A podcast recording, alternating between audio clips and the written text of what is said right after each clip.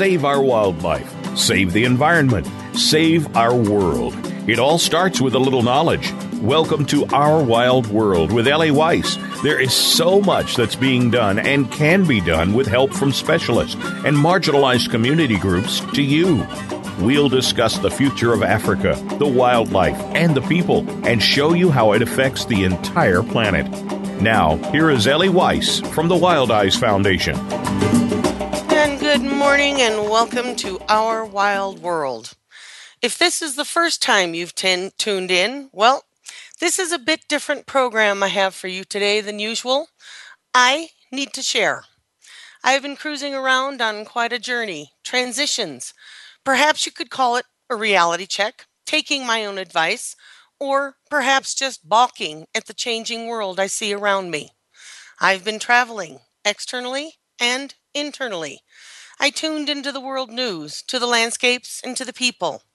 I found huge gaps of culture shock and feel the passing of an era, from one I knew well to one I find myself on rather shaky ground.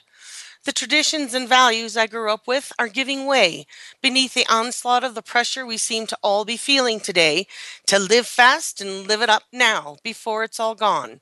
The transient to the intransient to the internet. All the dot com and startups that don't seem to ever finish and instead just fade away smart technology replacing actual smarts. It all finally hit home. Like a shot to my emotional solar plexus, it hit me right where I live, like a smart bomb dropped into my soul and into my heart, which always felt like a buffer zone, a parallel universe of sanctuary. Now I see the American dream come home to roost in my backyard. I guess I too have become a NIMBY.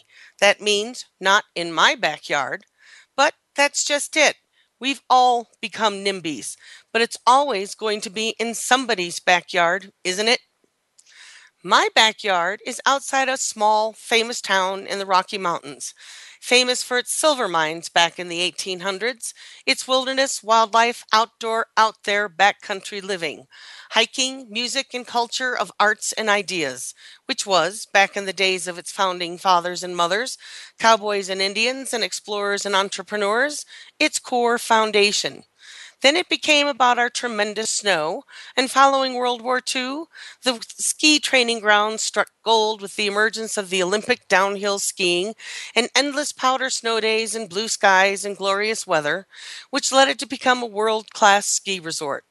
But again, it was still always about the mountains, the outdoor accessibility and nature. That most ideas sprung from that essence, the art and architecture and business being such a part of it that no matter where you turned, we lived by the rhythms nature produced and provided. A land of seasons. Here we call it the land of three seasons July, August, and winter. But even that is chasing, changing as we find climate shifts. The news you hear, the science, the facts, so much so that we are becoming jaded to the meaning. The global climate shift does eventually come home to roost right outside your door. But what we're saying instead is, boy, some weird weather we're having, isn't it? Well, as Thomas Friedman calls it, we're in for global weirding. And that it most surely is. This weirding is everywhere, in everything, my friends. I know you feel it too. Now there's a new era that has been established. In the beginning, this natural splendor that drew people into my backyard seems to have been co opted into entertainment, recreational activity, and competition. It's all about being the winner of some imaginary race against each other the biggest sports competition, or the biggest home, owning the most beautiful view, the best penthouse on Restaurant Row, and then put up a locked gate to keep the riffraff from straying into your territory. That buying into this place somehow buys you into an elite private membership destination and playground for the ultra rich and celebrity. Don't get me wrong, this place has always been home to wealth, but it was a wealth of a different sort, not just based on a value of currency, the fatness of your stock portfolio, and the name brands hanging in your closet. The wealth that drew us here was scattered about, shared, toward creating places and spaces that would accommodate the community, both the locals and the visitor. Somehow we actually, think and teach that we own this earth, that it's ours to do with what we will. Nothing could be farther from the truth. I find it a damn shame that our culture must be bought for us by those who relocate, but simply end up recreating the chaos they sought to leave behind. That the manip- excuse me, the manipulation of reality into fantasy will somehow be better than our wild world and the mess we leave behind and somehow be different. Instead, what was open space with ranching and life ways has become a valley of urbanization, sprawl, and a lifestyle. Here, in this little town of splendor, the visitor population often outnumbers the local population three or four to one during the high seasons, our summer cultural offerings, and our winter snow. There is a loss of the basic understanding that there are people who really do live here. It's not Disneyland, it's our home. I imagine the communities across Africa often feel the same that there are real people who supply the pipeline to the tourist industry, and there are those, like me, who find these the perfect places to try and save the world, tune people in to the tectonic shift that is happening around us. The locals and the history of this place, and so many others around our wild world, are being replaced by bulldozing the abundance, fracturing the wild spaces, to recreate in its place a sanitized version of something that is supposed to resemble a community and wilderness, but heaven forbid the bear, the lion, or the weather interrupt our holiday. In other words, the shift isn't working. There's an underlying irritation we all feel with the substructural changes, whether it's out of place mansions that remain empty or fly by night scammers and schemers in for the quick buck, a false sense of refuge behind the coded security entry gates and walls paving over paradise. It's been a reality check to see my home go from a community of visionaries and ski bums with PhDs being displaced and replaced through time and circumstance from our meager roots, offering instead a whole new mentality that would have you buying into believing the fantasy we're selling out, folks, selling our souls and our world to the corporate sponsorship and takeover of what were once truly unique, exciting, groundbreaking experiences. Experiences that made impacts on the larger world, a place in history, an anchor. The world has changed, and somehow, all of a sudden, it's thrown me for a loop. That perhaps I'm not as prepared for what we are facing and what I keep talking about as I had thought. Well, not only is that a revelation of self that takes some time to fully sink in, integrate, and find a response that fits, I find myself very personally facing the thresholds and concepts of what this program is all about. I am not outside looking in, I'm inside looking out at exactly the same precipice of paradigm shift that a quarter of a century ago I'd helped so many to face and prepare for in my work across Africa. And look at Africa now, chasing some corrupt version of the American dream that China and the West propose to offer as something better than what they already have. Africa, too, is selling out as the world in- takes inventory of their resources faster and faster, putting a price tag on something that has a far deeper value than the dollar bill. I am keenly aware of the state of the world. This program highly attests to that. This platform, this show, is my way of sharing creativity and the ability to help us understand what it is we really need an attitude adjustment and focal shift around the world. I hope to share knowledge, information, and perspective of what's going on all around us and how these various activities, actions, politics, and policies are affecting each of us to our core, our earth, and further as to how to take part in connecting the dots to the big picture and find the hands to hold and warm hearts so each of us has a safe haven no matter where we are. This is such an important responsibility to ourselves and each other to know that which may seem to be mundane daily tasks are also at the same time creating our future for every living, beating heart the world over. Know this, my friends. It's how we go about our daily lives that we share with others, which is forming our societies, our cultures, our political and educational systems. We are at a turning point, folks. This era will, in history, be one that stands out like a sore thumb, that will, in future, be one to make us cringe and hang our heads in shame. Our current age of industrialization has turned into the age of man, the era of me and the selfie. While all around us, the sixth max, mass extinction happens right under our feet and right before our eyes. Those who choose to care and look closely know this and feel it. We feel it in our guts. We, you and me, we have some important choices and decisions to make. Alone, each one seems small and insignificant, but together they are the tidal waves, the tsunami, that will move us from this era of violence, mistrust, and destruction into an era of life. We all need to get with the program of working on a survival plan, not just for us people, but island Earth. Okay? Like I always say, we have only one Earth. If we don't care, who will? Can you hear me now? As I see what is happening around us and form a visual map of where we've been and where we're headed, the only place that really counts is being right smack dab in the middle of the now, the present. But it's so slippery, isn't it? So rapidly changing and shifting that it's hard to be present. I find I often get so far up into my head, deep into my belly button window, or where the sun don't shine, to remember that I am living now, in the present, that I am a living part of the intricate creation and evolution happening at every moment around me. I will admit that I forgot how, as we said in my day, to be here now, because I am terrified of where I see us going. My mind is usually focused on the premise that we are a part and parcel of living upon the earth, literally. The dirt beneath our feet, which has always been the living room of the landscape and its wildlife before I stood here. These places where we have chosen to settle and coexist with all our neighbors. I am most keenly aware of my non human and wild neighbors, many of whom are carnivore. I grew up with the simple and fundamental understanding and a sense of values that contained and respect my, remo- my roots culturally, but also respect the land for what it provides, that the land will always fill my needs and take care of it. It's called stewardship. So, on that note, stick with me. We'll be right back.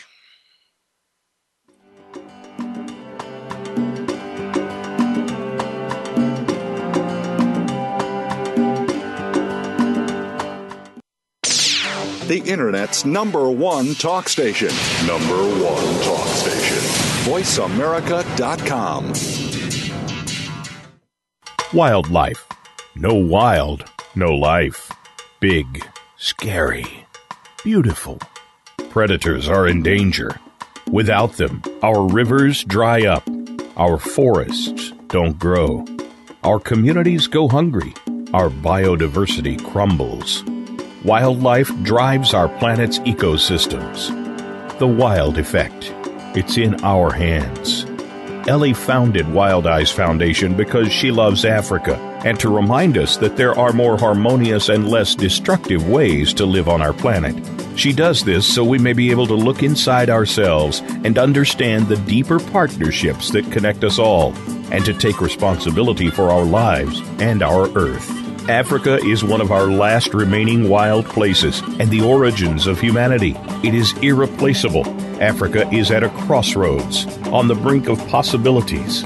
We can choose to let its wildlife be lost forever, or we can help save it. In Africa, it is still possible to make a difference. Visit us at www.wildize.org to learn how you can make a difference. We only have one Earth. If we don't care, who will? W I L D I Z E dot O R G. Streaming live, the leader in Internet talk radio, voiceamerica.com.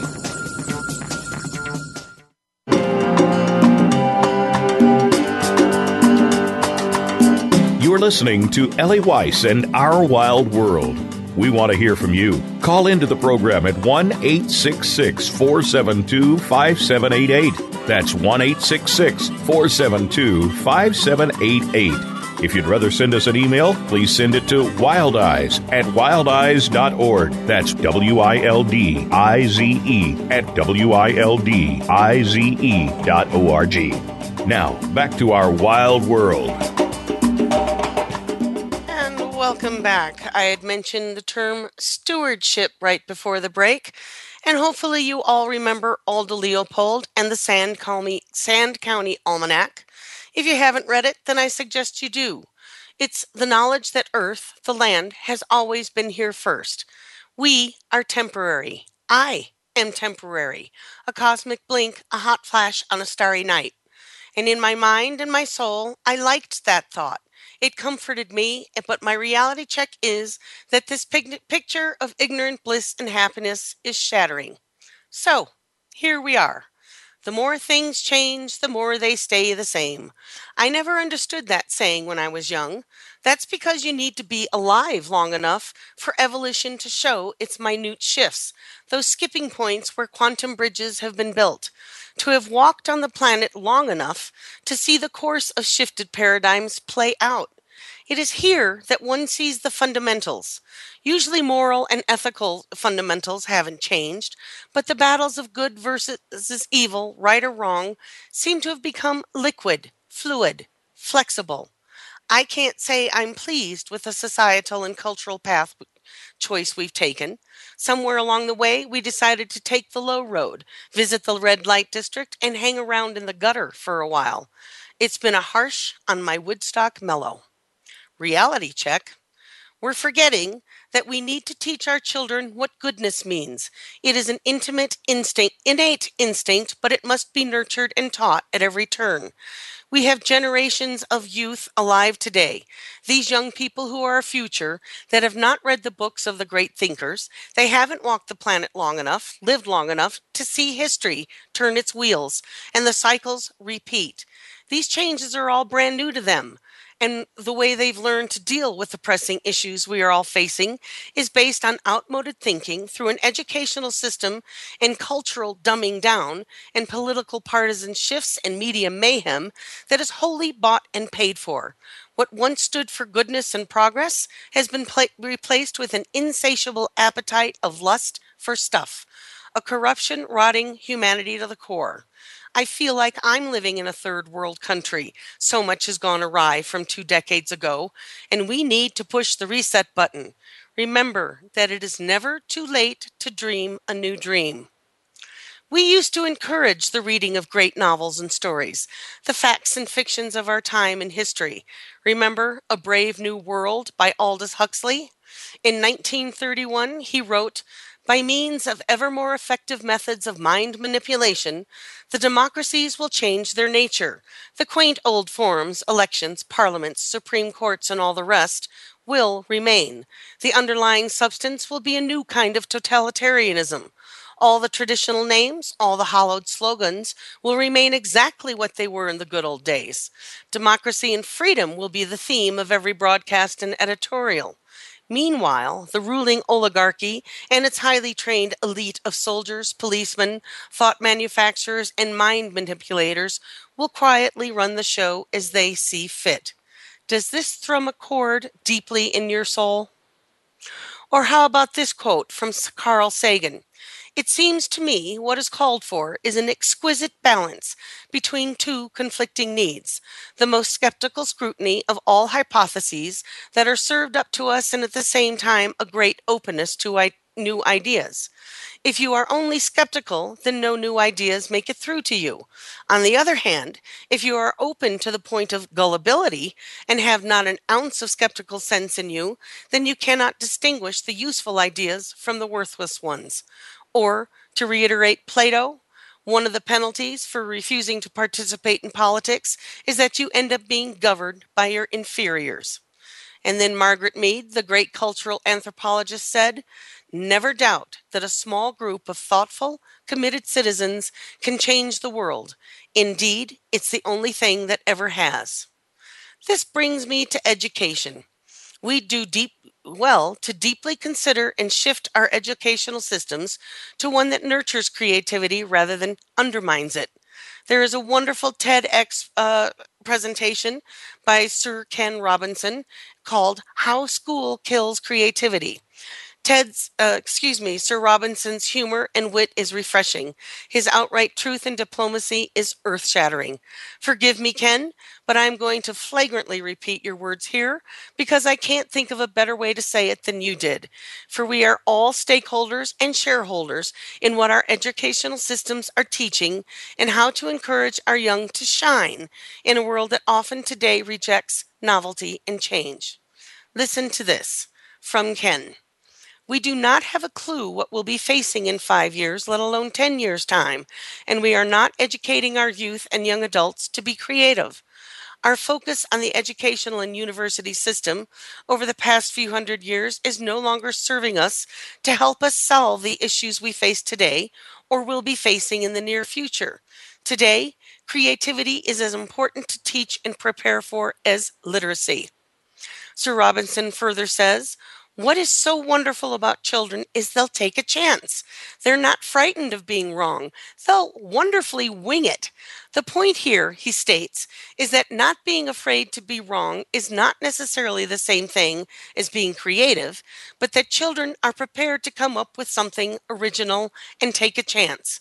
That if we're not, as children, prepared to be wrong, by the time we're adults, we've lost the capacity to take a risk and that if as adults we're not prepared to be wrong, then we'll not come up with anything original.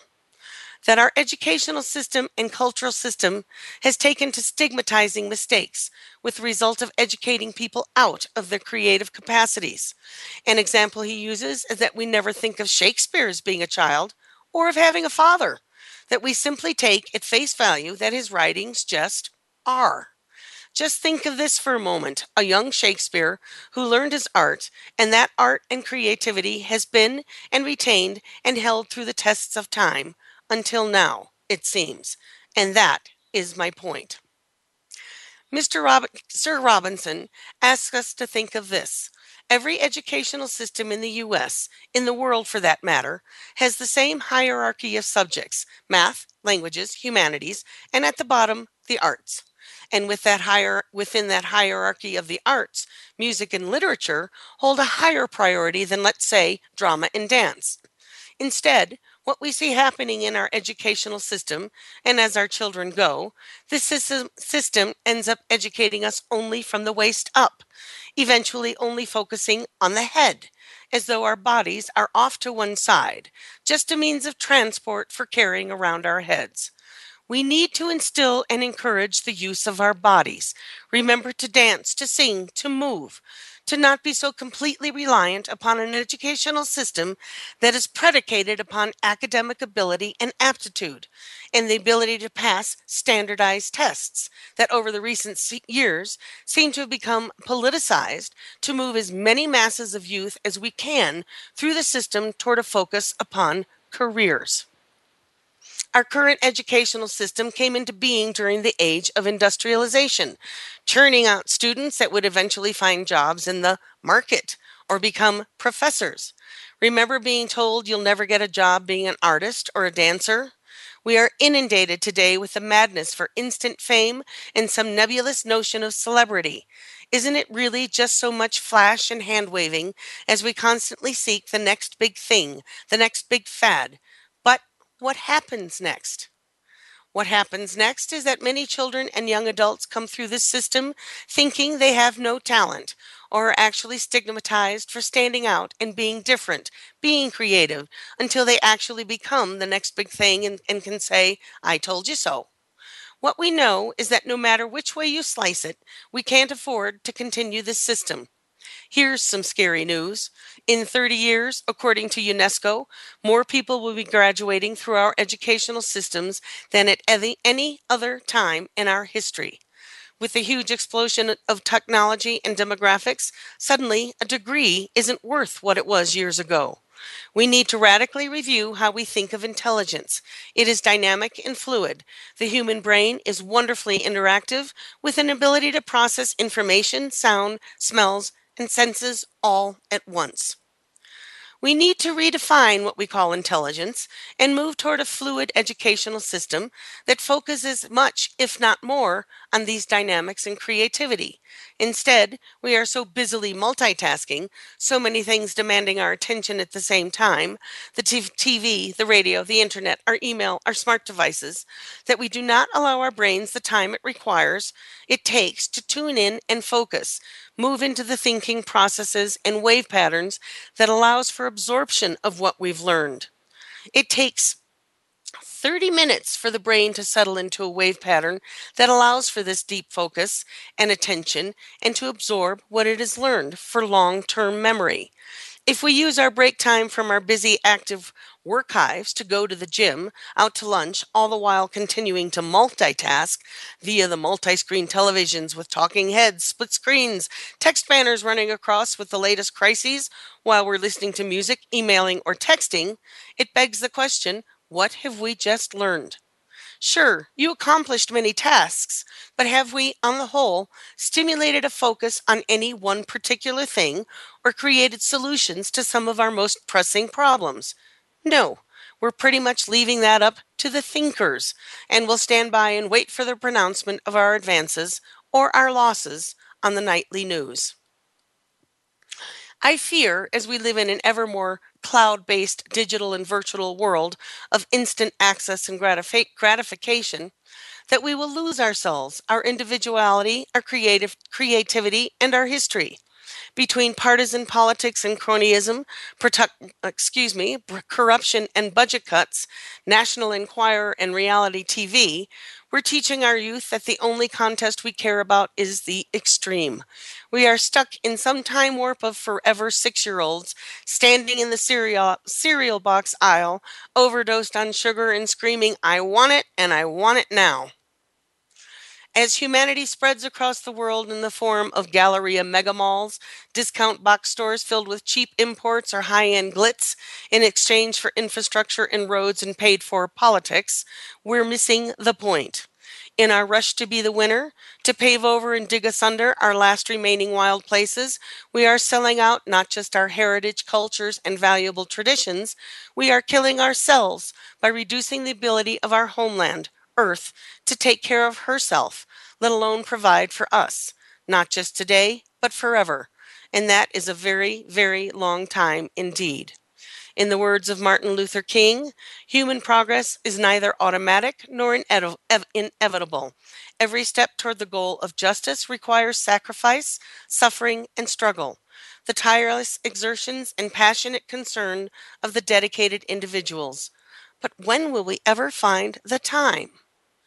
Speaking of development, after the break, I'm going to bring you an interesting uh, article from a Kenyan economist and blogger, Patrick Gathara, of Gathara's World, titled The Monsters Under the House. And in this particular article, titled The Religion of Development, he has some rather astounding things to say about what we're doing today. So stick with me. This is Ellie Weiss in our wild, our wild world. I'll be right back.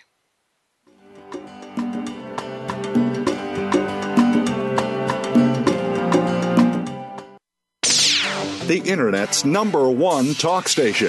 Number one talk station. VoiceAmerica.com. Wildlife. No wild, no life. Big, scary, beautiful. Predators are in danger.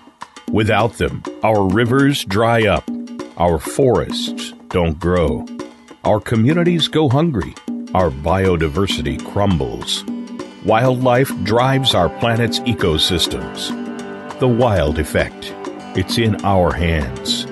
Ellie founded Wildize Foundation because she loves Africa and to remind us that there are more harmonious and less destructive ways to live on our planet. She does this so we may be able to look inside ourselves and understand the deeper partnerships that connect us all, and to take responsibility for our lives and our Earth. Africa is one of our last remaining wild places and the origins of humanity. It is irreplaceable. Africa is at a crossroads, on the brink of possibilities. We can choose to let its wildlife be lost forever, or we can help save it. In Africa, it is still possible to make a difference. Visit us at www.wildize.org to learn how you can make a difference. We only have one Earth. If we don't care, who will? W I L D I Z E dot O R G. Streaming live, the leader in Internet Talk Radio, VoiceAmerica.com.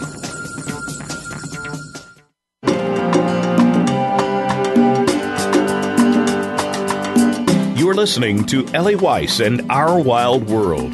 We want to hear from you. Call into the program at 1 866 472 5788. That's 1 866 472 5788. If you'd rather send us an email, please send it to wildize at wildize.org. That's W I L D I Z E at W I L D I Z E dot O R G.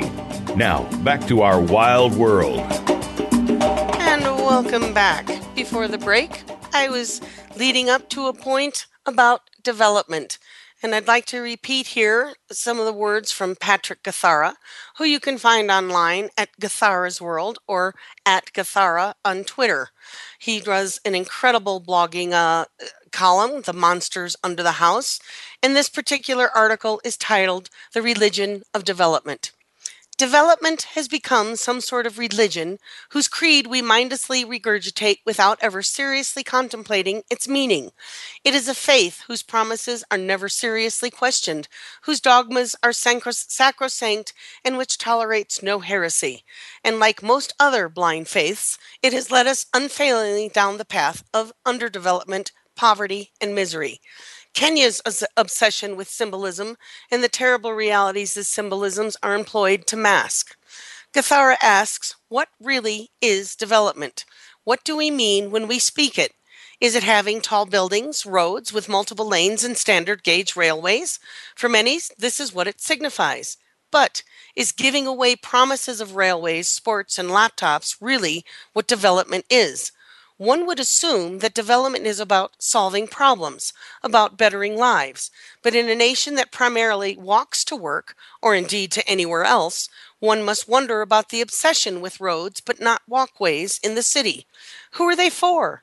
Now, it, this is certainly not to say Kenya doesn't need roads or rail, railways, but it is meant to question the rationale for them.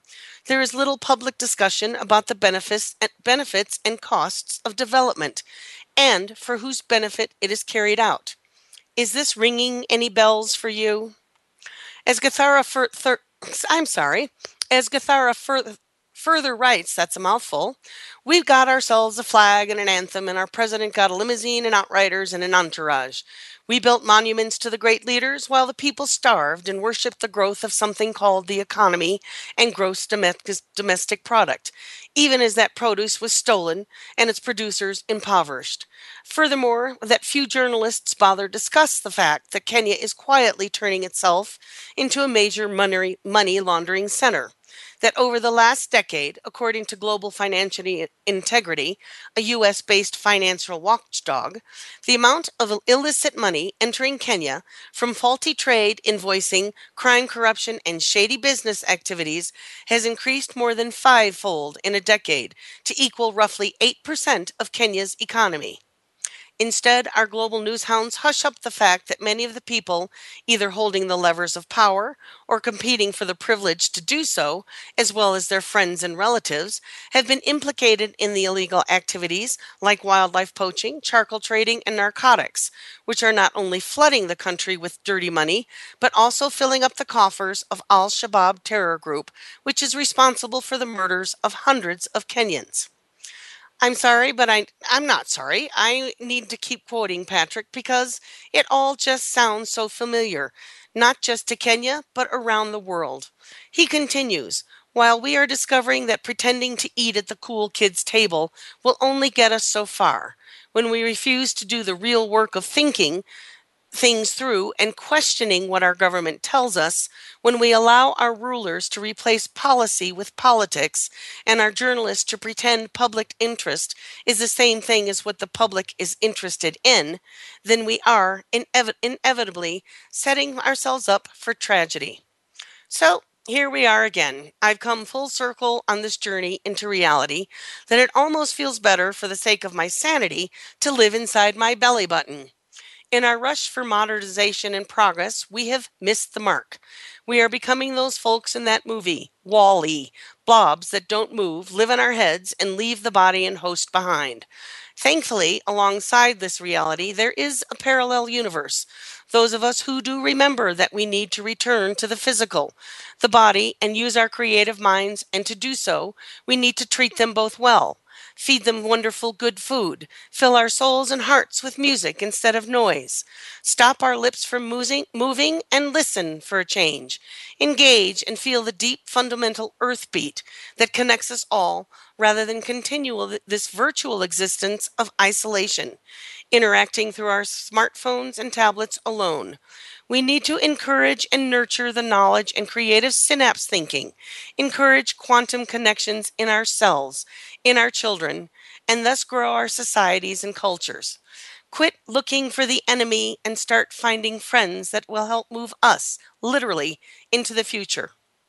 As we pressure ourselves by a clock unique to man and a reward system based upon slavery to the corporate gods, we're wasting a unique opportunity to use the most amazing organic software we've been given our brains and our earth.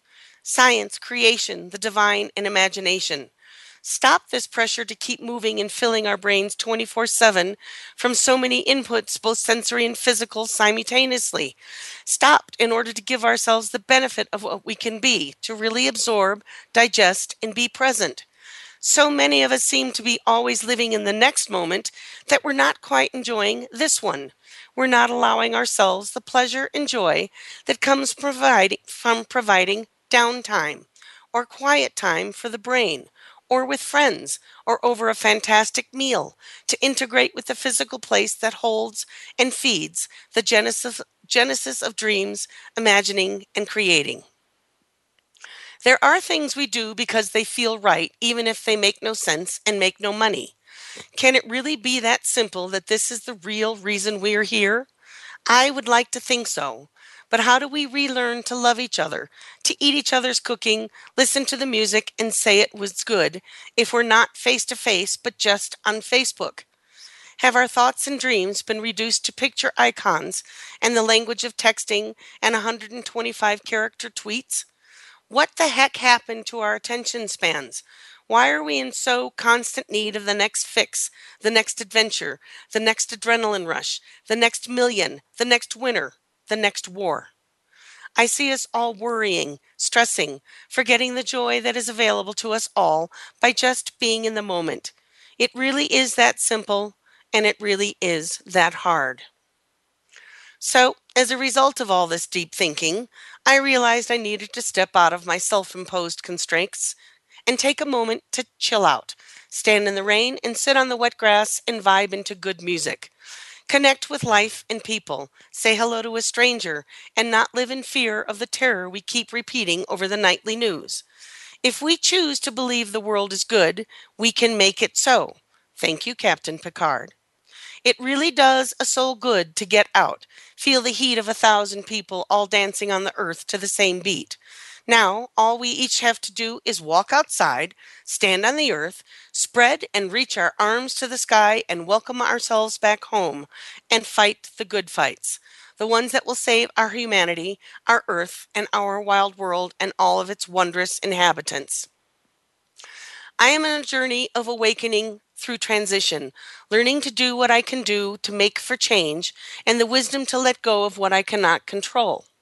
These monumental shifts and gears that make up life, both organic and technological, along with insight and hindsight, to recognize the moments when I realize some things will never be seen again, that there are things I will n- I never thought I would live to see become reality, and the knowledge that perhaps, in the words of Loren Eiseley, that there will be beings far beyond me into a future that I will not see, that will one day look upon my fossil and wonder the same things, passing thoughts of past, present, and future, all intersecting in a moment of transient time. So, I guess what I'm saying is let's stop being so ridiculously selfish and self minded. The impossible is possible as long as there is vision and creativity being nurtured to excel because it feels good to become a part of something more than just plodding along, thinking about surviving just the day, or simply taking up space. No matter your belief system, reincarnation, E equals MC squared, divine intervention, instantaneous creation, God, universe, science, or religion, born again or evolved over millennia, we've each of us still only have the present to shine in. We only live this life once. That's life, a gossamer string of moments tied together that have led to here and now. What we can question and do something about is whether this is the outcome we desire or the one we loathe. Either way, it's ours to make something of, and the astonishing fact that there ex- exists so much amazing, beautiful life, and that on the whole, we humans and our individual dramas are billions of threads in the weave of the universe. Let's not confuse or fool ourselves that we and our human machinations are the most important thing ever, because we're not there are some truly special people, but the whole of existence is that is what is exceptionally special. I'm thinking that it is time we get over ourselves and earnestly create a plan that is realistic and doable moment by moment, day by day, one step at a time create goals that will get us out of this mess we have gotten ourselves and our earth into. Prepare as well as we can ourselves and our children to participate into what has become an unknowable destination and a very different future coming down the pipeline just five or ten years from now. To do that, we have to awaken. We have to accept and know in our hearts that our wild world and our efforts to practice protect this green and blue jewel is worth everything. We can make the time and participate in the present, and more than that, enjoy the journey, the bounty, the beauty, and mind boggling, astonishing gift that we wake up every day with the chance to say, Today is mine. I have been given the gift of life to do something amazing. And so, I'd like to end today with a little quote from poet and artist Brian Andreas and his Story People. When you start to crack open, don't waste a moment gathering your old self up into something like you knew before. Let your new self splash like sunlight into every dark place and laugh and cry and make sounds you never made and thank all that is holy for the gift. Because now you have no choice but to let all your love spill out into the world. So, once again, I thank you for tuning in. Uh, this has been a little bit of a different show, a personal journey for me. And I'd like to thank all my friends, both near and far, and you, my listeners, who are helping me through this journey, one step, one moment at a time. So until next week, and I see you again, this is Ellie Weiss and Our Wild World.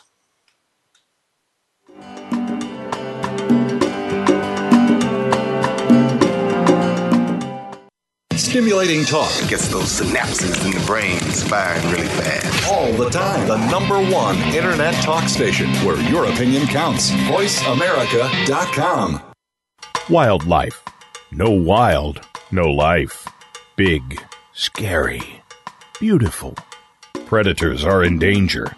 Without them, our rivers dry up, our forests don't grow, our communities go hungry, our biodiversity crumbles. Wildlife drives our planet's ecosystems. The wild effect. It's in our hands. Ellie founded Wildize Foundation because she loves Africa and to remind us that there are more harmonious and less destructive ways to live on our planet. She does this so we may be able to look inside ourselves and understand the deeper partnerships that connect us all, and to take responsibility for our lives and our Earth. Africa is one of our last remaining wild places and the origins of humanity. It is irreplaceable. Africa is at a crossroads, on the brink of possibilities. We can choose to let its wildlife be lost forever, or we can help save it. In Africa, it is still possible to make a difference.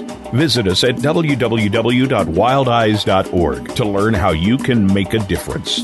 We only have one Earth. If we don't care, who will?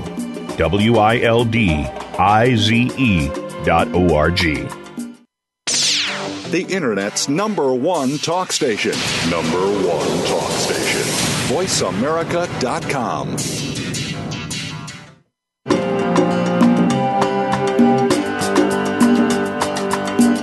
You're listening to Ellie Weiss and Our Wild World. We want to hear from you. Call into the program at 1 866 472 5788. That's 1 866 472 5788. If you'd rather send us an email, please send it to wildize at wildize.org. That's W I L D I Z E at W I L D I Z E dot O R G. Now, back to our wild world. Back. This is Ellie. So, as I've been talking about, I've been on a journey and I worked really hard to come up with a message that felt personal, but I also thought would ring true to many of my listeners all over the world. The world has changed. We are in a new paradigm. We can see it happening because if we look behind us at our history, we'll see it's a very different world. Today, there are children who have never grown up, or who, let's put it this way, who have grown up with always having the computer, the smartphone, this technology at their fingertips. Yes, it's made a tremendous difference in an eye hand coordination and thinking ability to think fast and respond quickly. But is it really the same as an education? We don't want our technology to be our babysitters. We need to reconnect and nurture our youth. We need to find creativity and let our technology help us do that. So, you probably noticed that over the past couple of months, I uh, did a lot of encores of what I felt was incredibly critical information. Uh, these shows were done originally uh, in the past with many of my colleagues throughout Kenya and around the world. But what I found was that today, even more so, the information they had to share is even more important than it was a year ago. So I want to thank everybody, first off, for tuning in and sending me comments and saying that the information was helpful for them to be able to progress and move on in their life ways. So, another little bit of news I've got a new email for all of you. So, it currently says wildize at wildize.org. I am working on updating all this information because, as you can tell, our wild world has taken a bit of a left turn, a bit of a right turn, and I'm choosing a new path. I will continue to bring you guests, experts, and knowledge and information and keep you uh, current on the pulse of what is happening today because it's important that we stay tuned in. It's also important that we just keep ourselves tuned with food, with exercise, and remember that we have this body, that it's not just a transport mecha- mechanism for this head this big thing that's sitting on top of our shoulders. I did a program about that once. Look it up in our archives. What's that thing sitting on your shoulders? So, in this new path, this new journey, this transformation and transition, our wild world will be bringing you some new content, new guests, and going in a few different directions. What I think about of as our wild world is not just wildlife, not just Africa, not just out there, because we are here and we are there. So it's all coming together. It's one earth. We have to find ways to live together, to engage each other, to hold hands and be physical and participate on our world. So, next week, I hope you'll join us when my guest is Mike Nicholson. He's an amazing man, but he's also a representative of the man on the ground, doing what he does, living day by day, and making a difference where he can. It takes each of us to do our best to participate and do what we can do. We can't control what's going on out there. We can't control the happenings of our neighbor or what someone is going to do. What we can control and what we can do is how we choose to live our lives, how we choose to go through each day, moment by mom- moment. Each little choice we make has a ripple effect. if you, let's say, you think bringing your plastic bag or not taking a plastic bag from the grocery store doesn't make a dent. It does, my friend. We can't do anything about the private jets, the economy, the ships, the war machine. We can't do anything about that except vote and participate and stay on top. Your vote counts. And not only your political vote counts, but your dollar spending counts. Every single penny. If you multiply not using a plastic bag by all the times you would have used a plastic bag, bag instead of bringing your own, multiply that and think of what you have removed from the system. That's doing your thing, and it's you, and it's your responsibility, and yours alone.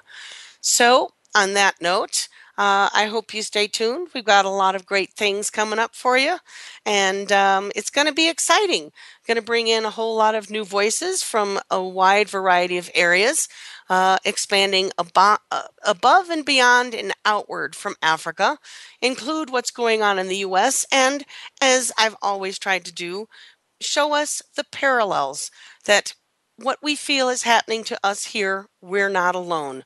We are on a global uh, spaceship, island Earth. It's ours to do with what we will choose, but it's not an ownership thing. We are stewards. We are, and the point is stewardship. So I suggest you turn off the iPad, save the battery, walk outside, pick up a great book, and read. Read and remember our culture, our history, and find that place that works for you in getting you through the day and get your own transformative journey going. So, once again, this is Ellie Weiss. I really appreciate all of my listeners, listeners, my audience, which is growing by leaps and bounds. I thank you.